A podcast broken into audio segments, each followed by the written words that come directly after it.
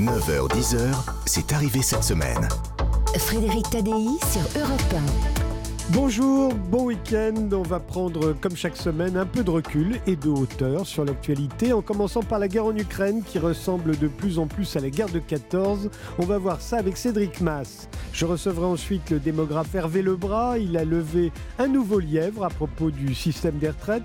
Les 12 milliards de déficit en 2027 invoqués par le gouvernement pour justifier sa réforme pourraient tout aussi bien être 12 milliards de bénéfices.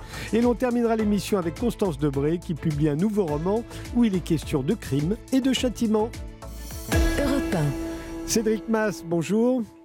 Bonjour. Vous êtes historien militaire. J'ai eu souvent recours à vos lumières depuis le déclenchement de l'invasion de l'Ukraine par la Russie il y a près d'un an.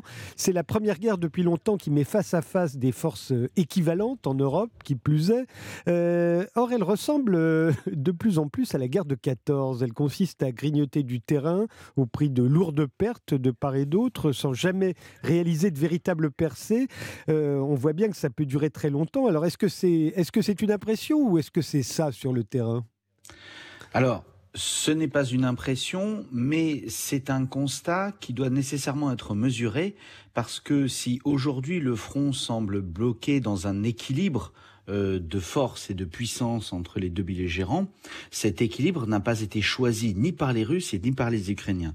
Donc il faut bien comprendre que cette apparition des tranchées, euh, ces assauts frontaux avec des préparations artillerie, qui rappellent euh, notamment des, les longues périodes entre à la fin 1914 jusque aux offensives de l'été 1918, donc de la Grande Guerre, eh bien ce n'est pas un choix et c'est subi aussi bien par les Russes que par les Ukrainiens et donc chaque camp s'attache, euh, en s'adaptant à ce conflit-là, à trouver la solution à un défi tactique tout simple, qui est que, compte tenu des moyens modernes euh, et extrêmement puissants, euh, des moyens de feu extrêmement puissants dans les deux camps, à la fois par leur nombre et par leur précision, la défense est supérieure tactiquement à l'attaque. Et donc, pour prendre une position, pour percer une ligne, eh bien, il faut produire un effort coûteux, très meurtrier, il faut insister là-dessus, mais aussi qui ne permet pas souvent d'exploiter ensuite pour avoir ces grands mouvements d'exploitation et, de guerre euh, que nous avons vus par exemple au début de la Seconde Guerre mondiale.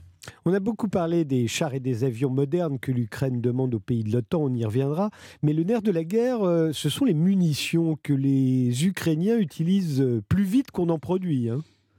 Alors, les Ukrainiens comme les Russes, sauf que les Russes disposent de tous les immenses stocks constitués par l'ex-URSS, et donc ils sont en train aussi de vider. La question des munitions s'est posée dès mars, parce qu'à partir de mars, on s'est rendu compte qu'il y avait un aspect de guerre industrielle, et tous les analystes sont euh, d'accord là-dessus, quelles que soient après euh, leurs orientations ou leurs analyses et leurs constats par ailleurs, voire même leurs sources. Là, toute la difficulté aujourd'hui, c'est que nous avons adapté, ou en tout cas réduit notre outil industriel à hauteur de nos besoins, qui étaient de soutenir des opérations extérieures de quelques jours, quelques dizaines de jours maximum, avec des combats très résiduels. Et donc nous ne sommes plus aujourd'hui euh, capables de répondre aux besoins d'une guerre industrielle conventionnelle euh, sur un front de plus d'un millier de kilomètres. Et donc à partir de ce moment-là, il va nous falloir adapter. Ce qui me surprend, si vous me permettez, Frédéric, c'est que au bout d'un an, ce constat a été posé dès mars 2022. Nous en sommes toujours au même point. Combien d'usines de munitions ont été construites en France? Combien d'usines de mortiers,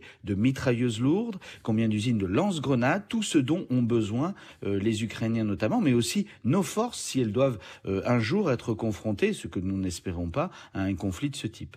Bon, les chars maintenant, on va en livrer, hein, des Léopard 2 allemands et des Abrams américains, mais encore faut-il savoir les utiliser. Euh, arriveront-ils à temps et sont-ils aussi décisifs qu'on le dit?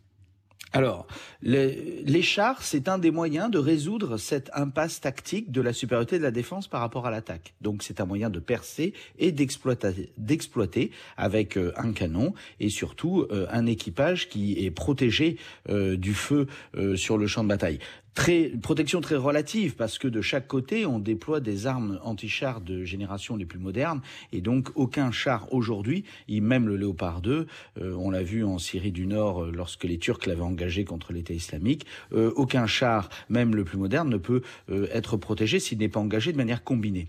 La question de l'entraînement est une question importante, mais en réalité, au préalable, il faut déjà fournir les munitions et les armes à feu dont ont besoin les Ukrainiens avant de pouvoir engager ces chars. Donc ça, c'est une première chose. Il y aura aussi des centurions britanniques hein, parmi les chars livrés.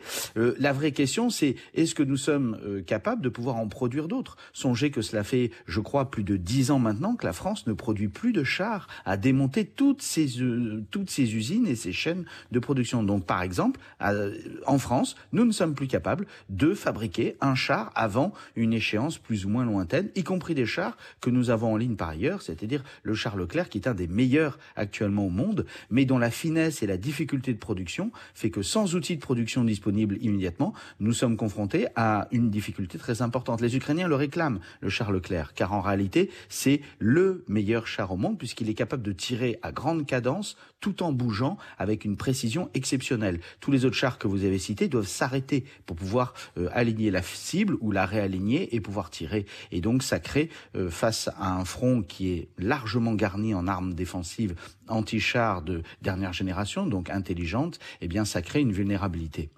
Et les avions, alors, les, pilotes ukrainiens euh, volent peu. Hein. Beaucoup de leurs avions ont été détruits par les Russes au début de la guerre.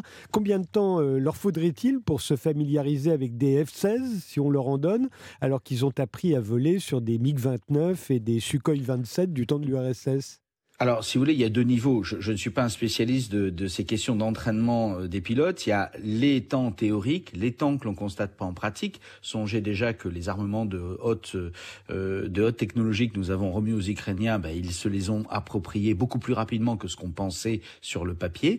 Euh, cependant, la fourniture d'avions, qui est réclamée par les Ukrainiens depuis le début, ils, volent encore. Hein. L'aviation ukrainienne a une activité très importante d'ailleurs en ce moment, ce qui montre bien que la, la volonté de supériorité aérienne, d'établir une supériorité aérienne du côté russe est un échec complet. Ça, c'est clair aujourd'hui. Les Ukrainiens, les hélicoptères, les avions ukrainiens continuent à voler, comme les Russes, chacun restant de son côté du front. Donc en fait, euh, fournir des appareils qui permettraient d'aller de l'autre côté du front, d'être beaucoup plus précis et surtout d'aller contester euh, les actions aériennes euh, de l'autre belligérant, de l'ennemi, eh bien ça c'est quelque chose qui peut être important. Mais surtout la fourniture d'avions à l'Ukraine, qui est quelque part, si vous me permettez l'expression, inéluctable parce que à terme l'armée ukrainienne ne pourra pas continuer à mettre en œuvre les matériels de l'ex-Union soviétique et donc il va falloir à un moment donné qu'elle se rééquipe en matériel euh, occidental, en matériel aux normes OTAN notamment. Euh, eh bien cette fourniture là, ça serait avant tout un acte symbolique très fort pour montrer au monde que le soutien à l'Ukraine ne faiblira pas et ça c'est une des clés de la victoire qui a été identifiée par le gouvernement de Kiev dès 2021 notamment. Ils ne peuvent pas vaincre la Russie seuls, ils ont besoin du soutien occidental, ils ont réussi à le mobiliser, ils doivent maintenant réussir à le conserver. Et donc si nous livrons ce type de matériel-là aujourd'hui, ça sera un acte fort pour montrer à la Russie que nous ne céderons pas. Et donc la balle à ce moment-là sera dans le camp de Moscou pour à son tour trouver une position de sortie euh, de ce conflit euh, qui n'est pas gagnable tant que nous soutenons l'Ukraine. Ne quittez pas, Cédric Mass, euh, on fait une pause, on revient tout de suite après. J'ai encore beaucoup de questions à vous poser. c'est arrivé cette semaine. Frédéric Tadei. Cédric Mass est historien militaire, il est mon invité ce matin sur Europe 1. On dresse la liste des enseignements euh, de la guerre en Ukraine. Euh, euh, les drones, est-ce que ça révolutionne la guerre du 21e siècle? L'Ukraine est meilleure que la Russie dans ce domaine. Est-ce que c'est ce qui lui a permis de résister? Alors, il y a plusieurs facteurs qui ont permis la résistance de, l'Ukraine, à commencer par les erreurs de la Russie dans la planification et euh, dans la manière dont les opérations étaient déclenchées euh, et menées euh, depuis le 24 février, l'erreur d'appréciation sur la fragilité du régime politique notamment. mais en ce qui concerne les drones, vous avez tout à fait raison, c'est un élément qui change complètement la configuration, parce que désormais, vous savez, quand vous êtes en guerre, la grosse difficulté, surtout quand vous avez des armes de précision, c'est de savoir où tirer et donc de pouvoir regarder de l'autre côté de la colline. Jusque-là, il fallait des reconnaissances de forces spéciales, il fallait des reconnaissances aériennes. On a vu qu'avec les armes de défense antiaérienne, c'est très compliqué. Les drones permettent de combler ce vide et crée une sorte de transparence du champ de bataille qui euh, explique d'ailleurs l'ampleur des pertes de chaque côté, c'est-à-dire qu'il n'est plus possible de concentrer des forces, il n'est plus possible de mener des opérations, y compris tactiquement. Regardez comment est le dispositif ennemi de l'autre côté de la rue, de l'autre côté de la colline, de l'autre côté de la tranchée, et de pouvoir également leur jeter des grenades pour créer de l'insécurité, pour les épuiser psychologiquement et leur causer des pertes, même lorsqu'on n'a pas les moyens euh, de les frapper à cause notamment du manque de munitions dont souffrent les, les, les forces ukrainiennes. Et donc ça, cet aspect-là, cette transparence euh, que les alliés et que nous occidentaux nous avons grâce aux satellites, eh bien les Ukrainiens comme les Russes, parce que les Russes utilisent aussi des drones, hein, ne l'oublions pas, avec le même emploi tactique, eh bien, les Ukrainiens comme les Russes la créent grâce à cette arme nouvelle qui permet à chaque groupe tactique de savoir ce qu'il y a de l'autre côté de la rue, au coin de la maison ou dans le trou euh, fortifié avec une arme euh, collective comme une mitrailleuse euh, qui commande le, chemin qu'ils doivent emprunter. J'en reviens à mon analogie avec la guerre de 14. Les drones, c'est la version très améliorée des ballons d'autrefois. Oui, sauf que les ballons étaient, étaient euh, vulnérables. Ils étaient visés par les premiers canons euh, antiaériens, hein, des canons 75, comme par exemple pour les Français, ou des mitrailleuses qu'on montait sur des parapets pour les orienter euh, vers, le sol. Et surtout qu'ils étaient tributaires de connexion, c'est-à-dire qu'un ballon, ben, si vous voulez, il était relié à un état-major qui devait ensuite rediffuser l'information vers les échelons tactiques. Là, c'est chaque groupe, quasiment chaque soldat qui a son petit drone, qui va pouvoir regarder ce qui se passe. Et donc, ça permet une boucle d'action et de réaction face à des changements de situation qui est beaucoup plus rapide et ce qui crée cette fluidité très importante qu'on a du mal à appréhender euh, du fait de la distance, euh, euh, ces, opérations euh, qui, qui, qui, se déroulent alors que sur le terrain le front ne, ne bouge quasiment pas, les lignes de carte telles qu'elles sont dessinées par les observateurs ne bougent pas. En réalité, il y a énormément d'opérations car sur le terrain le front n'est pas une ligne, c'est une large zone grise dans laquelle opèrent des groupes grâce à ces drones avec un peu plus de sécurité, mais aussi un peu plus d'insécurité lorsqu'ils sont repérés par les drones ennemis. Qu'est-ce qu'on a appris de plus euh, sur le plan militaire, hein, Cédric Mass alors, euh, on, on, a, on n'a pas appris grand-chose, si ce n'est que tous les enseignements que l'on a pu observer sur les dernières guerres récentes, je pense notamment à la guerre que je suivais jusque-là, qui était les conflits en Syrie, euh, eh bien, on, se sont confirmés avec une nouveauté très importante, c'est que ces enseignements que l'on pouvait croire attachés à l'aspect guerre civile, ce que l'on appelle dans le jargon militaire guerre asymétrique, entre un camp qui a des armées avec des armes lourdes et un autre camp d'insurgés, par exemple, eh bien, ces enseignements-là ne dépassent ce cadre-là pour concerner toutes les guerres, y compris les guerres entre deux armées constituées, conventionnelles, dotées d'armements lourds. Parmi ces enseignements-là, il y a l'importance du champ informationnel, du champ cognitif, dans lequel chaque jour, les deux camps, hein, l'Ukraine comme la Russie, s'affrontent avec des récits, avec des éléments de langage, euh, appuyés notamment sur ces images filmées de drones, comme, rappelez-vous, à l'époque de la première guerre du Golfe, les images euh, filmées par les caméras de surveillance des ciblages, hein, ces images en, en infrarouge, euh, qui permettaient de voir les frappes de missiles américains et qui était ben, un des marqueurs graphiques euh, de ces guerres du Golfe. Et ben là aujourd'hui, on a d'autres images, d'autres euh, formes d'expression graphique qui deviennent des marqueurs graphiques de ce conflit-là et sur lesquels s'appuient les récits des deux camps pour tenter de nous convaincre, dans un cas de continuer à soutenir l'Ukraine, dans l'autre cas que ça ne sert plus à rien et que donc il faut arrêter et céder à Vladimir Poutine. Mais euh, cette guerre informationnelle, l'Ukraine l'a gagnée en Occident. Mais ailleurs, en Asie, en, Afri en Afrique, euh, c'est plutôt le discours anti-occidental qui semble l'emporter. Alors, c'est euh, le, succès immédiat, dès le 24 février, du récit ukrainien face au récit russe. Rappelez-vous, euh, le motif, le prétexte officiel de l'invasion, c'est la volonté de dénazifier l'Ukraine en l'envahissant avec des troupes dont certaines portent des signes nazis, euh, autant euh, dans des proportions équivalentes à celles euh, de certains euh, éléments de l'armée ukrainienne. Donc, vous voyez très bien que ça s'est heurté très vite à une contradiction qui est l'invraisemblance et le, le choc des réalités. Face à cela, les Ukrainiens avaient simplement ces images de foules qui se rassemblaient, russophones, hein, donc qualifiées dans, par nos esprits éclairés de soi-disant pro-russes, et qui se rassemblaient pour essayer de bloquer l'avancée des blindés. Souvenez Souvenez-vous de toutes ces images de manifestations spontanées des populations ukrainiennes envahies par les Russes et qui s'y opposaient. Ben, ces images ont été plus fortes que le récit porté par Moscou. Mais ce succès n'est que partiel, puisqu'en effet, dans d'autres pays et dans d'autres régions du globe, le récit d'une vengeance face une, par une Russie humiliée par l'Occident a pu porter, parce qu'il y a d'autres régions du globe que nous avons trop souvent humiliées, pillées, colonisées, envahies. Et donc ce récit euh, euh, renvoie à des choses qu'ils ont éprouvées et leur donne envie de, de faire mordre la poussière à cet Occident euh, qui ne cesse de vouloir dicter sa loi au monde et ne pas se l'appliquer à lui-même. Donc ça, c'est un premier point. Et surtout, cette difficulté, elle, elle est aussi, elle est, elle est aussi que ce succès n'est que partiel. La propagande russe a tiré les leçons de ce premier échec était en train de relancer une nouvelle offensive.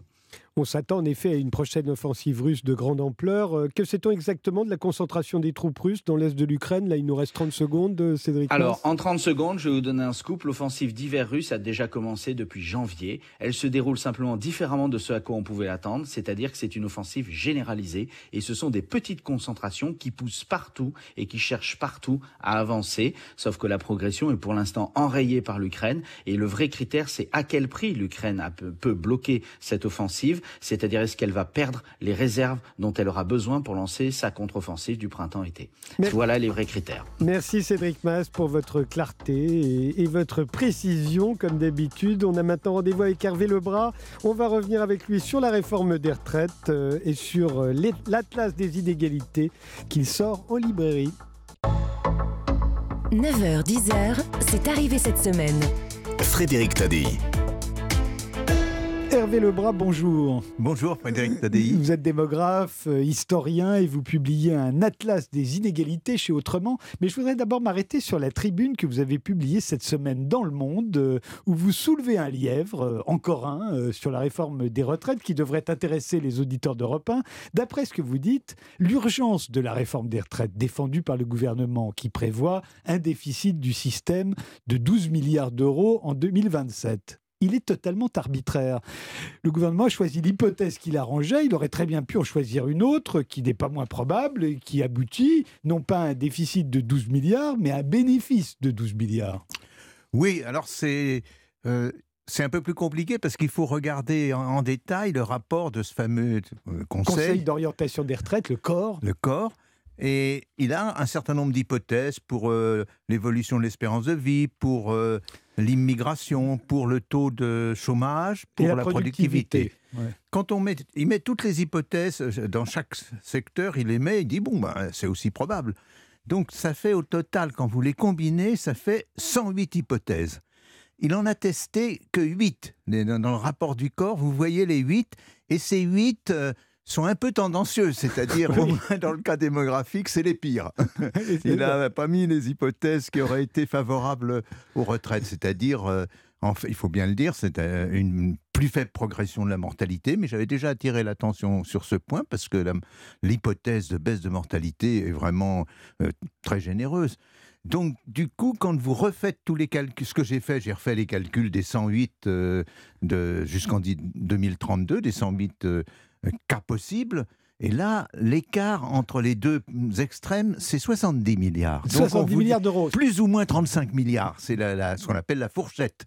Donc, quand vous avez une telle variabilité, euh, surtout, disons, à une, sur une dizaine d'années, ce qui n'est pas étonnant d'ailleurs, euh, bon, on ne dit pas qu'il y a urgence, on dit attendons un petit peu de voir comment les choses vont se préciser, parce qu'après tout, on peut réunir le Parlement l'année prochaine, ou dans deux ans, ou dans trois ans, si vraiment 2032 euh, ou 2030 s'annonce euh, un petit peu euh, difficile à résoudre. En fait, ce que vous semblez confirmer, c'est que le gouvernement a choisi l'hypothèse qu'il arrangeait pour résoudre un problème de finances publiques, pas un problème de système des retraites. Absolument, absolument. Et je pense qu'il y a là-dedans, il y avait au départ une volonté du gouvernement qui est de plus long terme de rééquilibrer le rapport entre les jeunes et, les personnes âgées. Parce que vous savez qu'en France, euh, le revenu moyen d'un retraité est un peu supérieur au revenu moyen d'un actif. En revanche, euh, le taux de pauvreté des jeunes, c'est deux fois et demi le taux de pauvreté des personnes âgées. Donc c'est vrai que globalement, euh, il y aurait un, rééquilibrage à faire, mais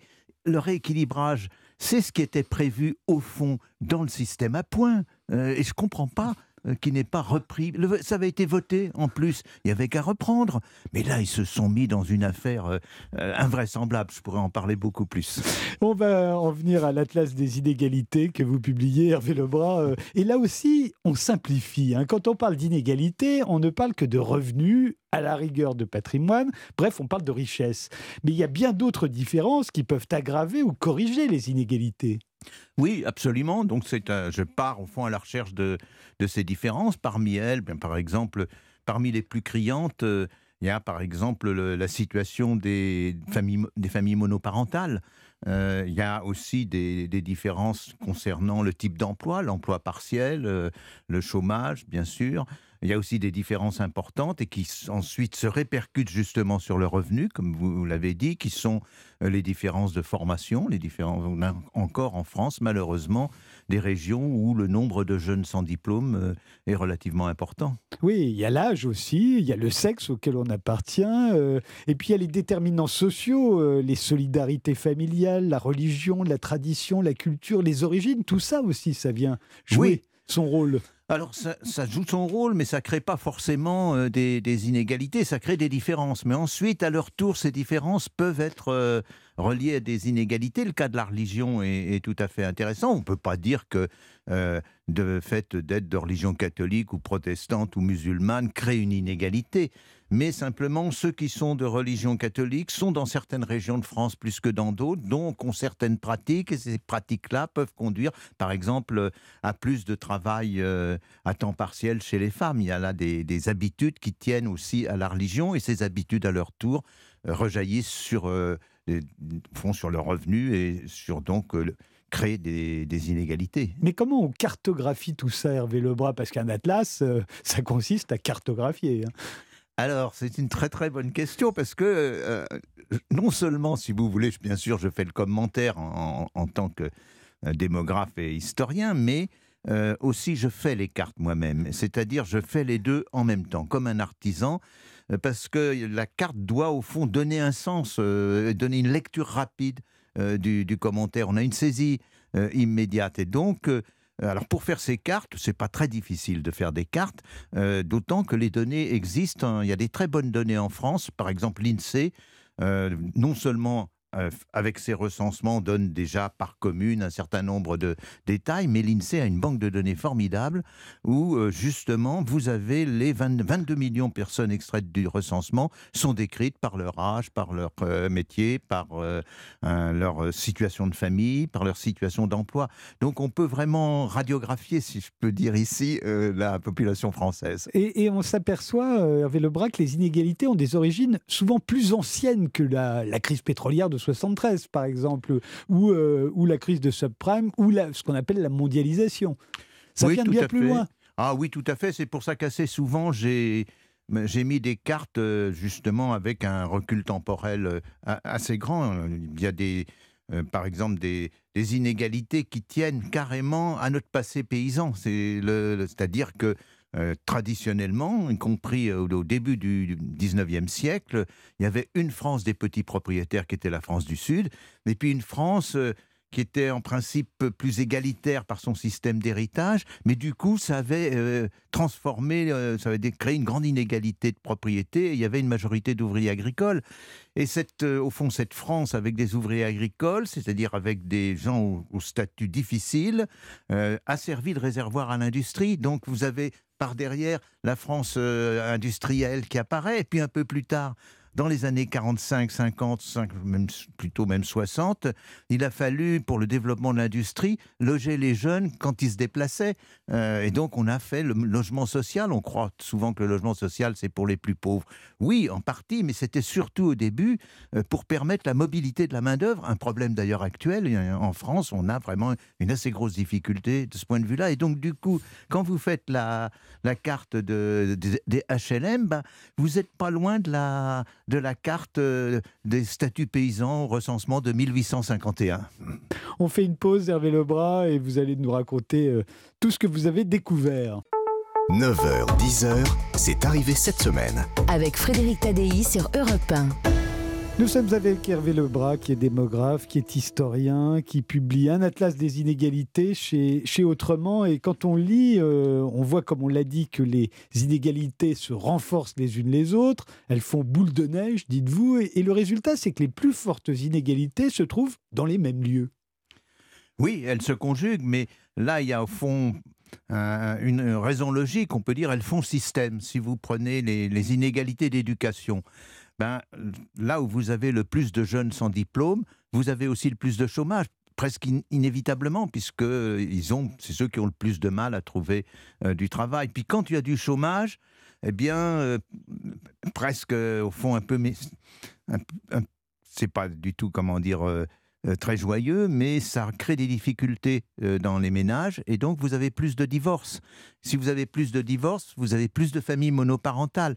Donc vous voyez, euh, tout se met en place. Vous avez à la fois les faibles diplômes, les, les proportions de jeunes peu diplômés, le taux de chômage, le taux de famille monoparentale, du coup, vous avez une inégalité localement qui est plus, plus forte et les cartes de ces phénomènes se ressemblent beaucoup. Donc, vous avez quand même une France qui va plus mal qu'une autre France. C'est une France qui est, on le voit carte après carte, c'est au fond la grande, une grande partie de la France du Nord-Est, sauf euh, l'Alsace.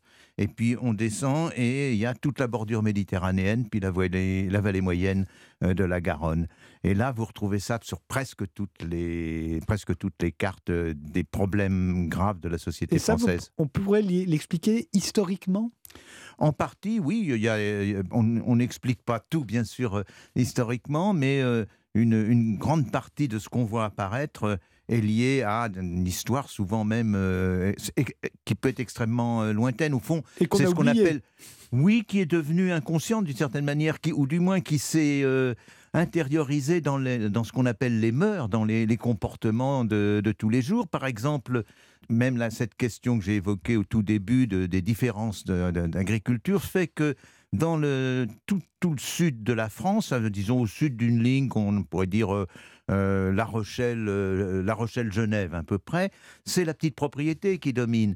Donc euh, c'est un, esprit assez différent. Et aussi, vous regardez la carte des artisans, la proportion d'artisans actuellement en France, eh ben c'est là qu'ils sont. Vous avez une proportion deux fois plus grande d'artisans dans cette zone, tout dans tout le sud au fond, que dans le nord. Et c'est paradoxal parce que, par exemple, les ouvriers, eux, sont au nord.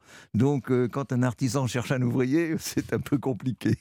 En corrigeant euh, les inégalités de revenus, on croyait qu'on limiterait les autres inégalités. Mais ce n'est pas sûr, en fait, euh, dites-vous. Hein. L'inégalité de revenus est elle-même la conséquence des autres inégalités. Absolument, tout à fait. C'est-à-dire qu'il faut prendre à la base ce qui se passe dans de façon profonde dans la société, notamment dans cette question d'éducation, c'est une des questions qui est euh, importante euh, pour la France. Alors, en outre, il y a des paradoxes, je tente euh, d'en montrer certains dans l'ouvrage, mais inégalité de revenus, on a bon l'impression que là aussi c'est figé. Effectivement, si on trace la carte des inégalités de revenus, ce qu'on appelle le revenu médian par commune, elle est assez stable. Mais quand on fait la différence, quand on regarde ce qui s'est produit depuis une vingtaine d'années, là, on a une surprise.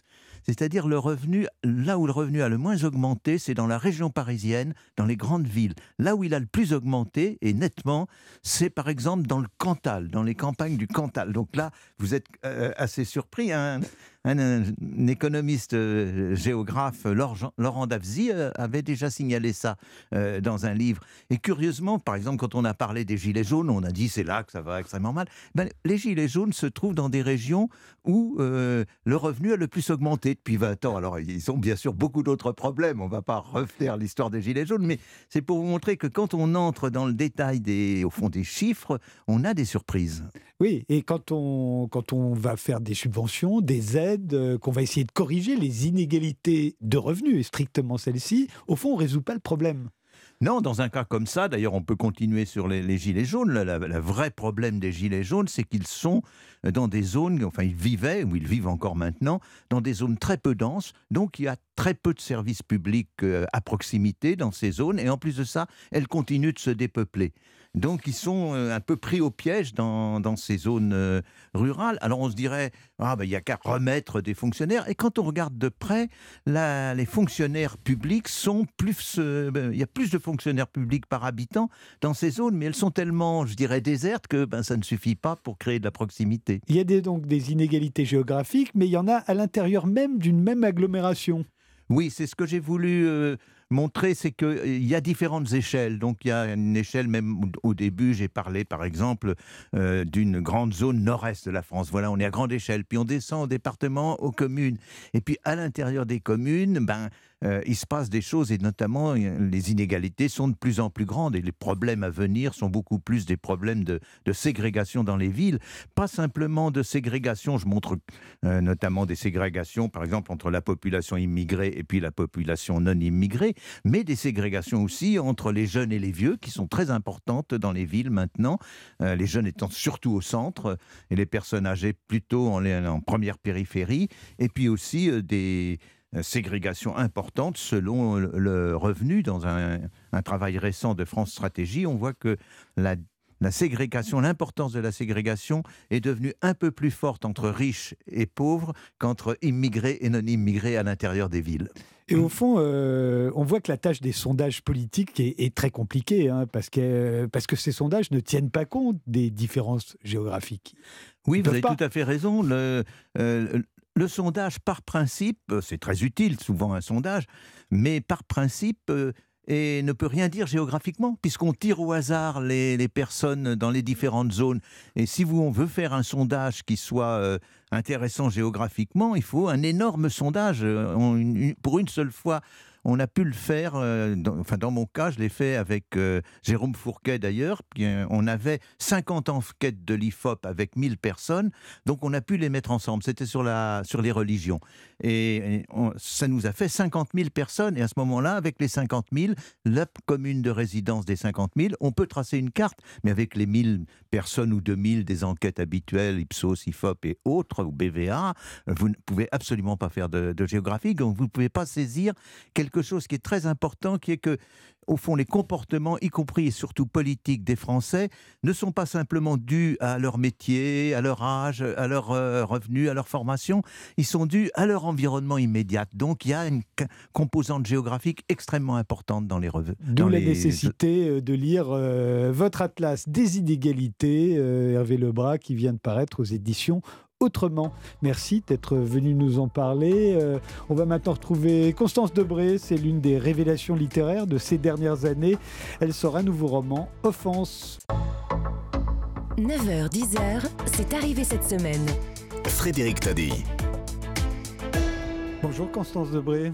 Bonjour Frédéric Tedei. Vous publiez votre quatrième roman, Offense, chez Flammarion. C'est l'histoire d'un meurtre dans une cité. Un jeune homme aux abois tue une voisine pour lui voler 450 euros. C'est fou comme le meurtre, ses tenants et ses aboutissants, hantent les écrivains, hein, de Camus à Dostoïevski, en passant par Victor Hugo. Euh, j'ai l'impression que vous êtes tous des meurtriers en puissance.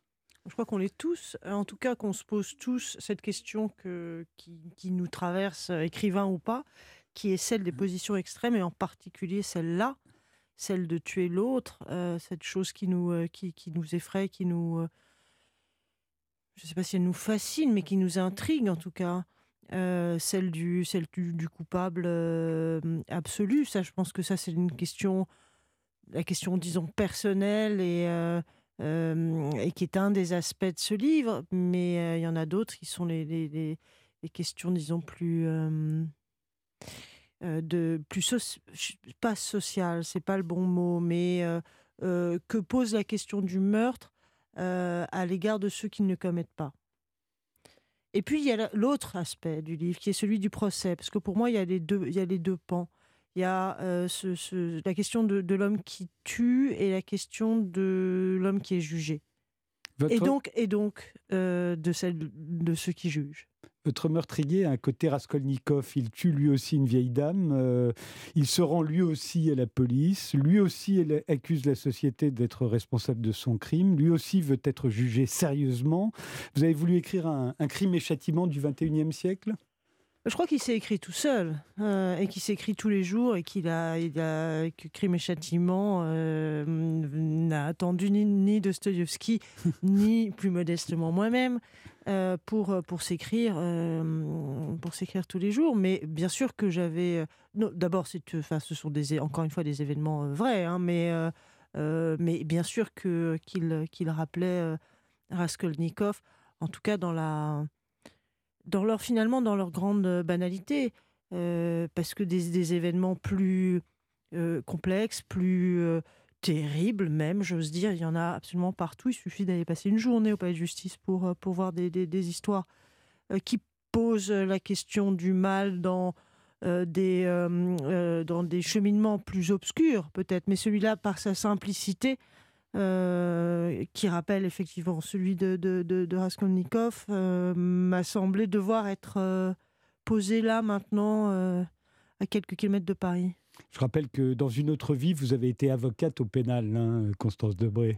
votre personnage a tué cette vieille femme comme il aurait pu tuer n'importe qui, dit-il, page 29. Vous y croyez, vous René Girard parlait de mensonges romantiques à propos de l'étranger de Camus qui tue quelqu'un au hasard sur une plage. Euh, oui, je crois qu'on tue. On, je crois que on tue. Oui, euh, j'aime bien le on finalement en fait. Euh, je crois qu'il, mais le, personnage, le, meurtrier, c'est on en fait. Et oui, je crois qu'on tue n'importe qui. parce qu'à un moment, on tue celui qui est sous la main. Mais c'est pas. alors, il y a le cas des assassinats. bon, mais généralement, de, de ce que j'ai compris de cette chose, à travers les livres, d'abord, ensuite à travers effectivement mon mes aventures au barreau. Euh, voilà, juste à un moment, c'est toute la vie qui remonte et, on tue qui on a sous la main. En même temps, lui, il tue cette vieille dame parce qu'il la vole en allant faire ses courses et qu'elle le menace euh, de le dénoncer. Il la tue pour lui voler 450 euros qu'il doit à un dealer, un dealer qui menace de s'en prendre à sa mère ou à son petit frère. Ça n'excuse pas son geste, mais ça l'explique. Ben, oui, alors pour revenir sur les détails, il, vole parce que ça, ça, ça, qu'il la vole ou qu'il ait besoin d'argent et qu'il ait besoin de la voler, jusque-là, on peut peu, euh, il n'y a pas tellement de surprise. Justement, ce qui est intéressant, si j'ose dire, c'est le moment où il la tue. On n'est jamais, voilà, c'est autre chose qui se joue. Oui, on n'est pas euh, obligé, vous alliez le dire. Euh, j'allais dire ça, ça s'empêche un homme. voilà, voilà, merci. J'adore cette phrase de Camus. Mais euh, non, il y, a un décrochage. Et là, c'est plus du tout la question des 450 euros. Je crois que ça n'a absolument rien, plus rien à voir avec la situation de départ, des, des, des causes, disons, superficielles qui l'amènent là. Ce sont, c'est un trop plein ou un trop grand vide, j'en sais rien, de toute son existence qui, qui fait qu'à un moment quelqu'un doit apprendre, enfin euh, l'autre ou lui-même, mais euh, c'est de l'ordre de la de l'ordre de la chute, c'est se jeter dans l'abîme. Alors bien sûr, il y a, quelqu'un en face. Hein, je suis pas du tout en train de, euh, d'oublier cette vieille dame dans l'affaire. Ni d'excuser son geste, mais je crois que dans ce, type de geste, oui, il y a un désespoir. Votre meurtrier explique qu'on vit dans un monde vertical, un peu comme les cercles de Dante, euh, chaque monde ne communiquant qu'avec les mondes qui lui sont immédiatement en contact. Vous le pensez aussi, vous? Oui, et là, c'est le, jeu du livre qui est entre, euh, qui est, qui entre, entre lui, et, qui est un peu, j'espère, un peu universel. Je ne sais pas si c'est lui qui le dit, c'est un jeu euh, qui, lui, moi, enfin, c'est le jeu du livre et euh, oui, je pense, oui, mais je pense que ça, s'il suffit d'ailleurs encore une fois de. c'est une réalité. Tout le monde ne. Euh, c'est pas ça. J'allais dire tout le monde ne commet, tout le monde ne tue pas ou tout le monde ne euh, commet pas des crimes ou des délits. C'est pas ça. C'est que ceux qui, ceux qui, ceux qui tuent, par exemple, ne sont pas plus, près du mal que ceux qui ne tuent pas. Voilà, ça c'est ma conviction la plus profonde. Et que si derrière les interdictions euh, euh, pénale, et en particulier l'interdiction du meurtre, il y a évidemment, ou sans doute, disons évidemment, euh, de la morale. En réalité, la morale n'a plus grand-chose à voir quand on regarde qui commet, commet pas. Pour, pour dire les choses autrement, ceux qui ne tuent pas ne sont pas meilleurs que ceux qui tuent. Oui, c'est alors là, je comprends que c'est vous qui le dites en fait, parce que ça c'est très présent dans le livre. Euh, le monde d'en haut, euh, d'après lui, mais en fait d'après vous, j'ai l'impression se nourrit du monde d'en bas. Pire, le bien se nourrit du mal. La justice, la culture, la beauté, l'intelligence se nourrissent de tous les crimes, de toute la violence, de toutes les horreurs commises en bas. Selon ce raisonnement, il faudrait arrêter de faire le bien pour que le mal euh, cesse aussitôt d'exister. Euh, mais peut-être que c'est le mouvement du monde et que l'un a besoin de l'autre, je n'en sais rien. Mais oui, c'est bien sûr qu'il y a l'idée du sacrifice euh, dont, dont, a beaucoup parlé Girard, que vous citiez. René Girard, oui. Ouais.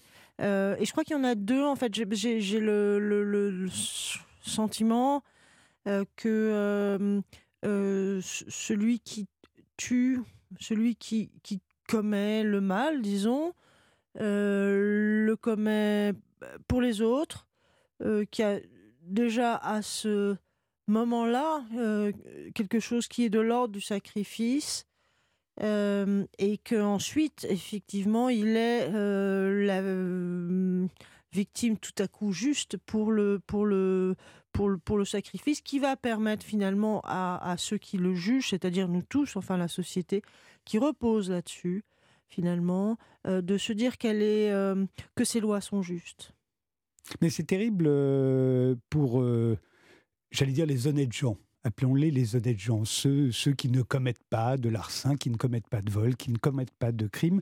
C'est terrible pour eux de s'entendre accusés, au fond, d'être responsables des meurtres que commettent les autres. Oui, c'est le cas. Je pense qu'on est tous, euh, on est, on est tous, euh, on est responsables les uns des autres, en fait, mais à un niveau euh, qui est même pas politique, en fait, qui, qui relève de, de, notre condition humaine. Et je crois que chaque, chaque, chaque acte d'autrui euh, nous concerne personnellement et, comme si on était responsable de, de, euh, de, tout ce qui se commet sur Terre. Oui, peut-être ça ne relève pas de l'observation scientifique, qu'est-ce que je dis, mais j'en suis, euh, j'en suis convaincu et c'est comme ça. C'est aussi ce qui nous lie les uns avec les autres. C'est et, et, le pendant ou l'autre versant de cette chose-là, c'est la possibilité de l'amour, en fait aussi. C'est quand même. Euh, euh, ou du langage pour dire euh, parler autrement, qui fonde aussi la littérature d'ailleurs.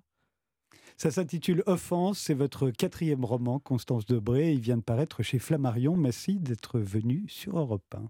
Merci. Europe 1. C'est arrivé cette semaine s'achève. On se retrouve demain matin à 9h pour la suite. Passez une très bonne journée sur Europe 1. Vous avez maintenant rendez-vous avec les grandes voix animées par Pierre de Villeneuve qui vient de me rejoindre dans le studio Lagardère. Bonjour Pierre, toujours à l'heure.